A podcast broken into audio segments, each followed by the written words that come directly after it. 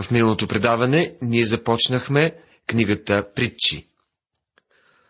Направихме кратко въведение, дадахме кратък план и започнахме глава първа. Разгледахме първите два стиха. Ще повторя отново втори и трети стихове. Запознаване на мъдрост и наставление за разбиране на думи на разум, за приемане на наставление за благоразумие, правда, съд и правота, за даване на ум на простите, знание и разсъдливост на младежа. Така ние още от начало разбираме, че става дума за момчето, което започва самостоятелен живот. И книгата Причи подпомага всички млади хора в тяхния живот. Даване ум на простите. Това се казва в трети стих. Да даваме ум на простите означава да действаме благоразумно, да бъдем мъдри в действията си. Знание и разсъдливост на младежа. Знание представлява полезна информация.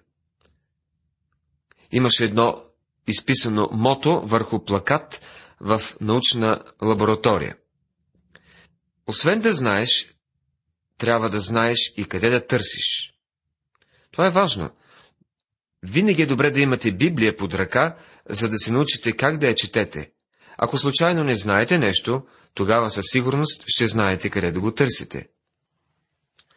В третия стих се използва и думата разсъдливост. Отнася се от основно до младите хора, които по принцип са доста безразсъдни. Много е голямо удоволствие е за нас да открием някой разсъдлив и благоразумен млад християнин.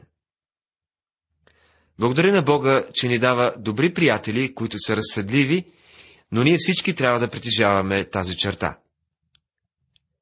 Книгата Притчи ни помага да осъзнаем, че тези прекрасни качества трябва да присъстват в живота ни. Сега пред нас се представя едно предизвикателство. Мъдрият нека слуша и ще увеличи знание, и разумният ще получи мъдър съвет. Книгата Притчи, глава 1, стих 5. Велики мъже са притежавали това качество.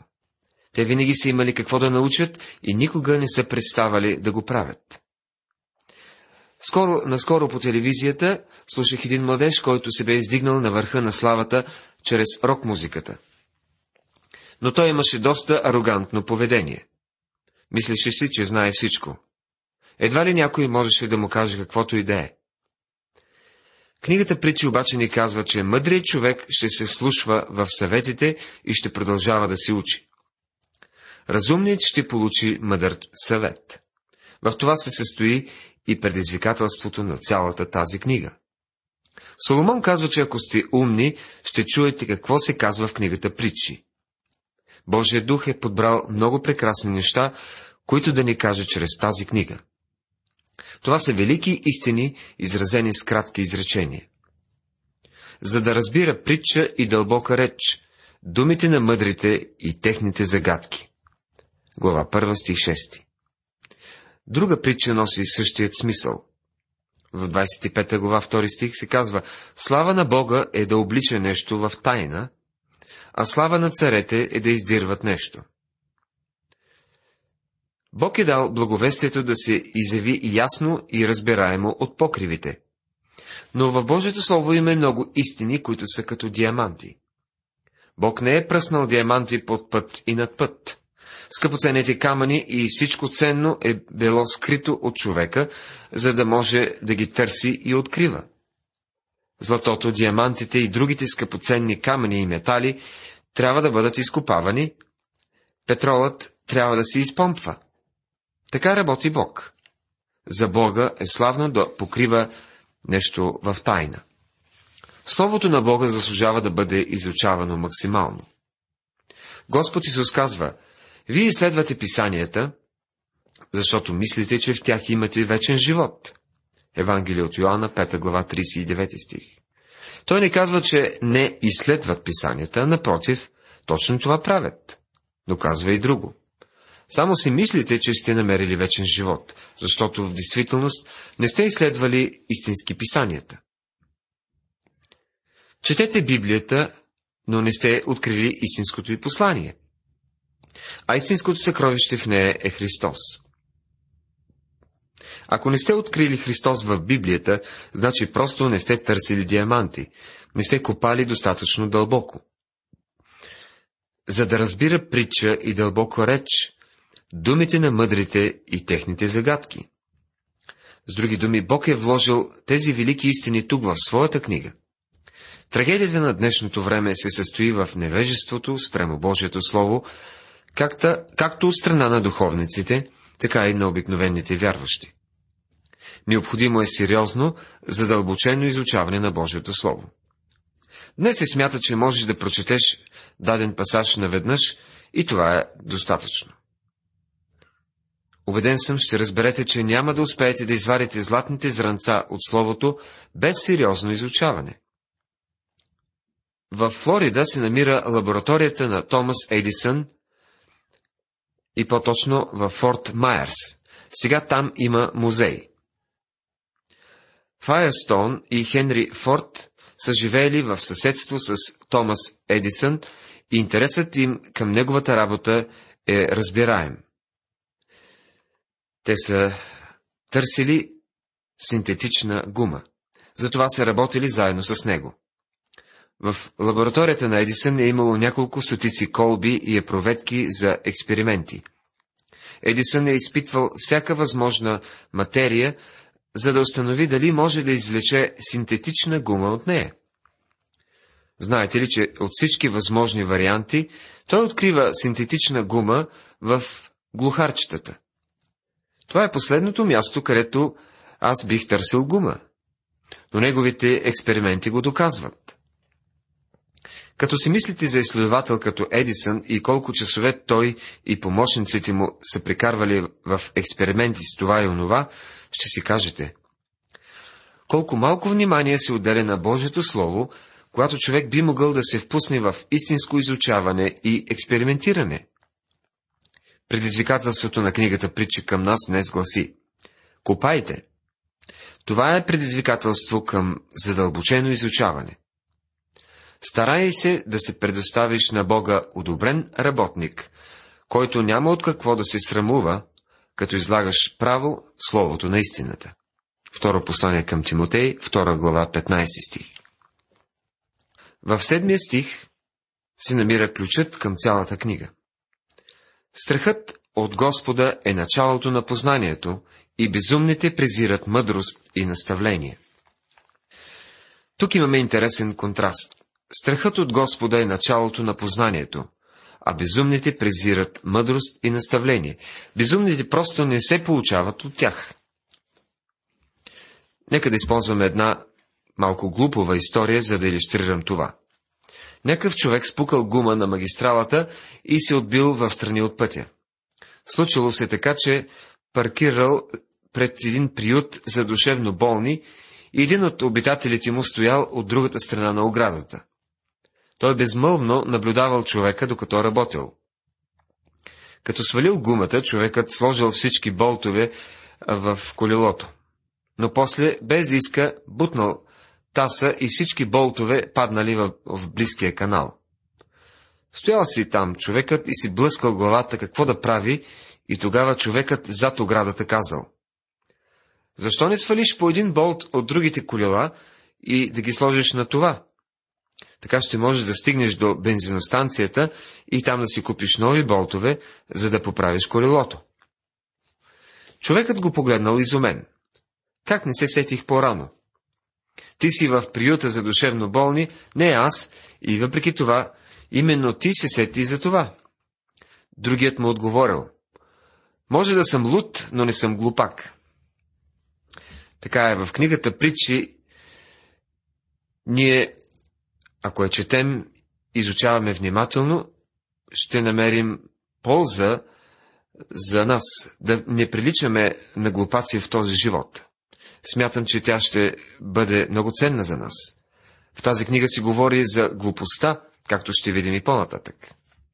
Сини мой, слушай наставлението на баща си и не отхвърляй закона на майка си, защото те ще бъдат благодатен венец за главата ти и огърлица за шията ти. Глава 1, стихове 8 и 9. Това е важната връзка в дома. Много от хората, които сега слушат тези думи, идват от семейства с богобоязливи родители. Те са били наставлявани и получавани и никога не са се отклонявали от нещата, които родителите им са ги учили. От друга страна, Бог да се смили над родителите, които не наставляват децата си в Божиите истини. Сине мой, ако грешниците те примамват, не се съгласявай. Книгата Притчи, глава 1, стих 10. Сега вече се придвижваме извън дума. Когато младежът напусне семейството, кого среща най-напред? Като цяло, първият му контакт ще бъде с грешник, защото по-голямата част от човешкия род спада към тази категория. Всички ние сме грешници, но момчето ще се срещне с онези, които не са изкупени и живеят в грях. Какво трябва да бъде тогава неговото отношение? Казва, не се съгласявай. Вероятно ще откриете притча, която да подхожда и на всеки от вашите приятели, макар да не ви се иска да им кажете коя точно. Настоящата поговорка подхожда на един от героите от писанието. Не ви, не ви ли се струва, че в нея се описва Йосиф, когато бе отведен като роб в египетската земя и примамен от жената на Петефрии? Той обаче не се подаде. Тази притча много подхожда на неговото преживяване. Ако кажат, ела с нас, нека правим засада за кръв, нека причакаме без причина невинния, нека ги погълнем живи като Шеол и цели като онези, които слизат в рова. Ще намерим всякакви скъпоценни притежания, ще напълним къщите си с плячка. Книгата Притчи, глава 1, стихове 11, 12 и 13. Разбираме от тези думи, че грешникът си има план как да получи много, без да дава нищо. Той убива и кара другите да страдат, за да може да преуспява. Чуйте и 14 стих. Хвърли жребия си сред нас. Една кисия ще имаме всички. Това е настоящата философия. Нека всички живеем от една кисия. Обикновено нези, които поддържат такава философия, не си помръдват и пръста. Те искат работещите да споделят с тях онова, за което са се трудили, но нямат никакво намерение да допринесат нещо за общото благо. Подобна философия е лъжлива, но доста често се среща сред младите хора днес. Такова е мисленето и нагласата на нашето време. Използвай всякакви методи, даже и непочтени, за да получиш нещо в замяна на нищо. Доктор Маги разказва, че на 14 години се наложило да работи. Той не можел да продължи да учи, защото семейството му нямало никакви средства. Започнал работа в една компания за железарски и кухненски изделия. Продавали практически всичко, включително и бомбони. Работил в куриерски отдел заедно с няколко други момчета. А те били доста неприятни. Открили начин да отварят котиите с бомбони и да вземат само по един бомбон, така че да не бъдат хванати. И понеже предприятието работило на едро, в склада имало около 50 котии. Като вземали по един бомбон от всяка, те можели да напълнят по няколко котии за себе си. През първия ден Мак ги им сътрудничал, но през нощта съвестта му започнала да го мъчи. Не е редно, мислил си той. Това е кражба. На следващия ден поправил нещата, обаче не можел да възстанови бомбоните, защото вече бил изял няколко. След това от ръководството му разрешили да си купи една котия от 6 бомбона на цена на едро. Той ги продал изгодно на тези, които работели в офиса. Последният бомбон бил неговата печалба. За един млад човек е толкова лесно да бъде подмамен от група хора, които вършат нещо непочтено. Лесно е да се присъединиш и към николцина, които кръшкат от работа, както се изразяваме днес. Те получават пълна заплата, но в замяна на това не работят пълен ден. Толкова е лесно да се съгласиш с подобни неща. Затова и младежът получава този съвет, когато напуска дома си. Сине мой, не ходи с тях в пътя, възпирай крака си от тяхната пътека. Книгата Притчи, глава 1, стих 15. По отношение на този вид разграничение, Библията е съвсем категорична. Затова, излезте и сред тях и се отделете, казва Господ. Второ послание към Коринтините, 6 глава, 17 стих. В този случай става дума за идолопоклонство, но без съмнение може да се приложи и тук.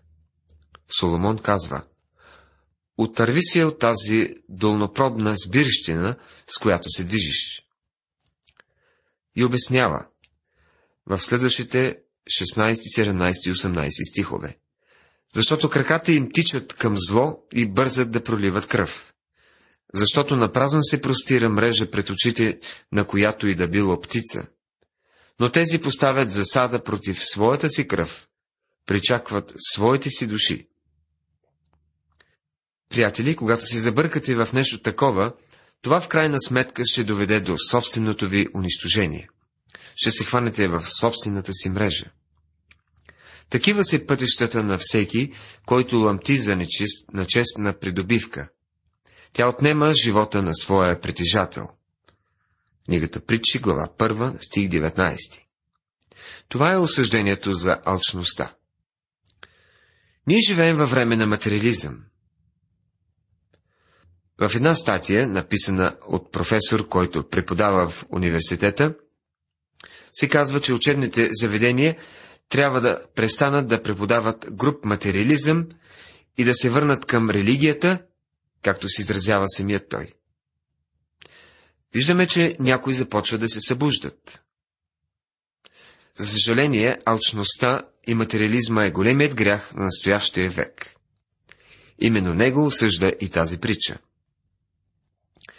В следващите стихове виждаме покана за училището на мъдростта.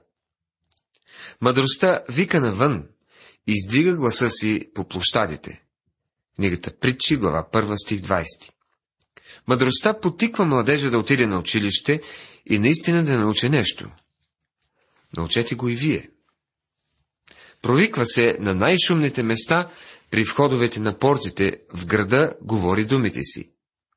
До кога прости ще обичате невежеството и присмивачите ще се наслаждават на пресмиванията си и безумните ще мразят знанието? Книгата Притчи, глава 1, стих 21 и 22. Простотата е глупост. Мъдростта пита. До кога ще бъдеш глупав? Един младеж преди време каза, че в продължение на три години е вземал наркотици. И се повтаряше. Какъв глупак съм бил? Въпросът е, до кога ще бъдеш глупак? Кога ще дойдеш в училището на мъдростта? Обърнете се към моето изобличение. Ето, аз ще излея духа си на вас, ще ви известя словата си. Книгата Притчи, глава 1, стих 23. Тук ще прескоча останалите стихове и ще премина направо към края. В 32 стих се казва, защото отстъплението на простите ще ги убие и безгрижието на безумните ще ги погуби. Да обърнеш гръб на Христос е равносилно на духовно самоубийство. Но който ме слуша, ще живее безопасно и ще бъде спокоен, без да се бои от зло. Завършва в 33 стих, глава 1. Какви невероятни думи! Чудя се дали това би означавало нещо за нашето общество. Ние сме едно общество, което преценяваме всеки човек по банковата му сметка, по къщата, в която живее и колата, която кара. Нима се радваме на просперитета на глупаците. Дали не живеем в един рай за безумци. Уважаеми приятели, ние завършихме нашето изучаване. В това предаване ние се спряхме на глава първа, в което разгледахме изкушенията извън дума и покана за училището на мъдростта. В следващото предаване ще изучаваме глава 2. Бог да ви благослови!